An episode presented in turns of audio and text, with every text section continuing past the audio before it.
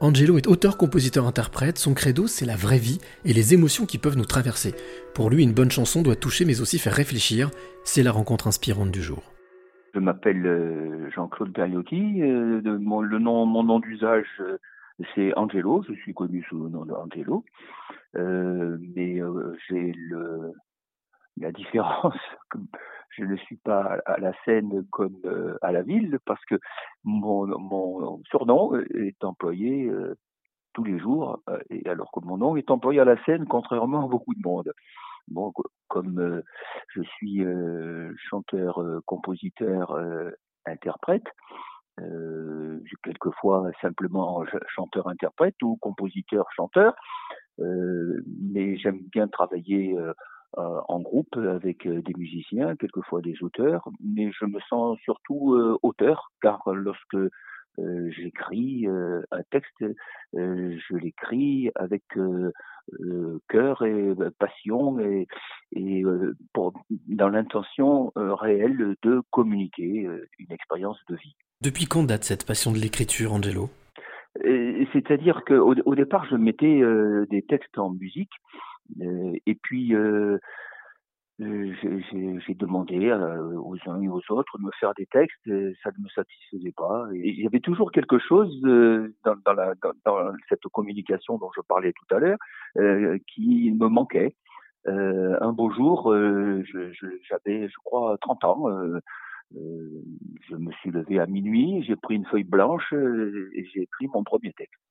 Voilà, j'avais quelquefois euh, écrit quelques mots, euh, mais euh, en prenant du recul, comme beaucoup d'adolescents, quand j'avais commencé à vouloir écrire un peu, en prenant du recul, déjà à cette époque-là, je me suis rendu compte que je faisais surtout de la psychanalyse lorsque j'écrivais un texte et que c'était pas exactement ce que je recherchais.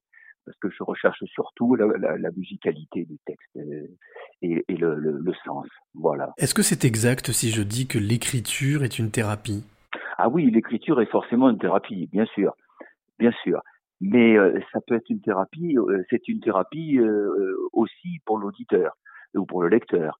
J'aime bien travailler au, deuxième ou au troisième degré, si je peux dire ça, euh, c'est-à-dire euh, euh, pour prendre toujours du recul sur ce que j'exprime, parce que j'aime bien exprimer du vécu.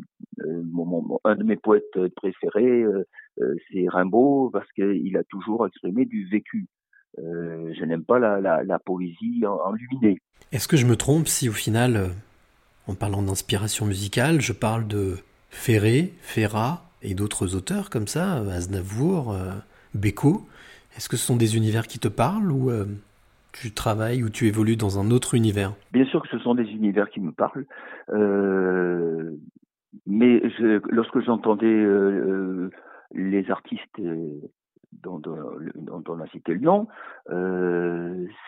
c'était surtout et toujours en me disant si c'était moi qui étais à leur place, je ferais pas ci ou je ferais ça c'est dans ce sens-là euh, que j'ai bâti euh, mon, travail, c'est-à-dire euh, ça, permet de prendre une certaine distance, d'écouter les autres et de savoir ce, qui touche et ce qui risque de moins toucher. Mais c'est comme ça que je me, effectivement, je peux dire que j'ai reçu cette influence, mais plutôt, j'ai jamais eu l'idée de, vouloir imiter, où je n'ai jamais eu d'admiration euh, strictement pour euh, aucun en particulier. Euh, pas plus que mes influences, elles peuvent aussi aller dans la variété toute simple et dans la musique classique comme dans le jazz, la musique contemporaine, parce que à partir du moment où ça me touche, j'aime bien comprendre le, pourquoi des émotions. Voilà. Et donc après, euh, essayer de les retraduire parce que cette communication euh, dont je parle avec euh, le, public, disons, euh, c'est quelque chose qui doit être euh, dans la, sincérité, qui doit toucher, au cœur. C'est plus facile de trouver un sens euh, à, un texte lorsqu'on est auditeur ou lecteur, euh, lorsque il s'adresse d'abord au cœur. parce que même si on ne comprend pas exactement euh, à la première audition ou à la première lecture ce dont il s'agit, il y a une vibration qui s'installe euh, qui rend euh, beaucoup plus attentif. Est-ce que je me trompe si je dis que tu es un auteur mélancolique rigoureux? Disons que je serais plutôt un auteur nostalgique. Je suis peut-être, je suis quelqu'un qui est nostalgique de, d'une grande paix universelle. Et sur la rigueur? Sur la rigueur, peut-être. Peut-être, mais euh, il faut toujours qu'il y ait la place à, un peu de, flou à un moment ou l'autre.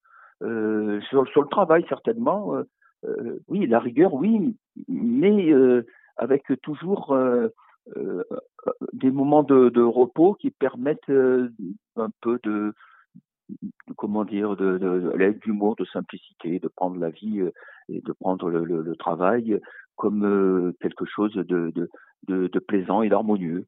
Alors, puisqu'on parlait de simplicité et d'harmonie, euh, Angelo, j'ai envie de te demander quelle est la, la, clé que tu aurais envie de donner, de donner, de transmettre à celle ou celui qui t'écoute maintenant?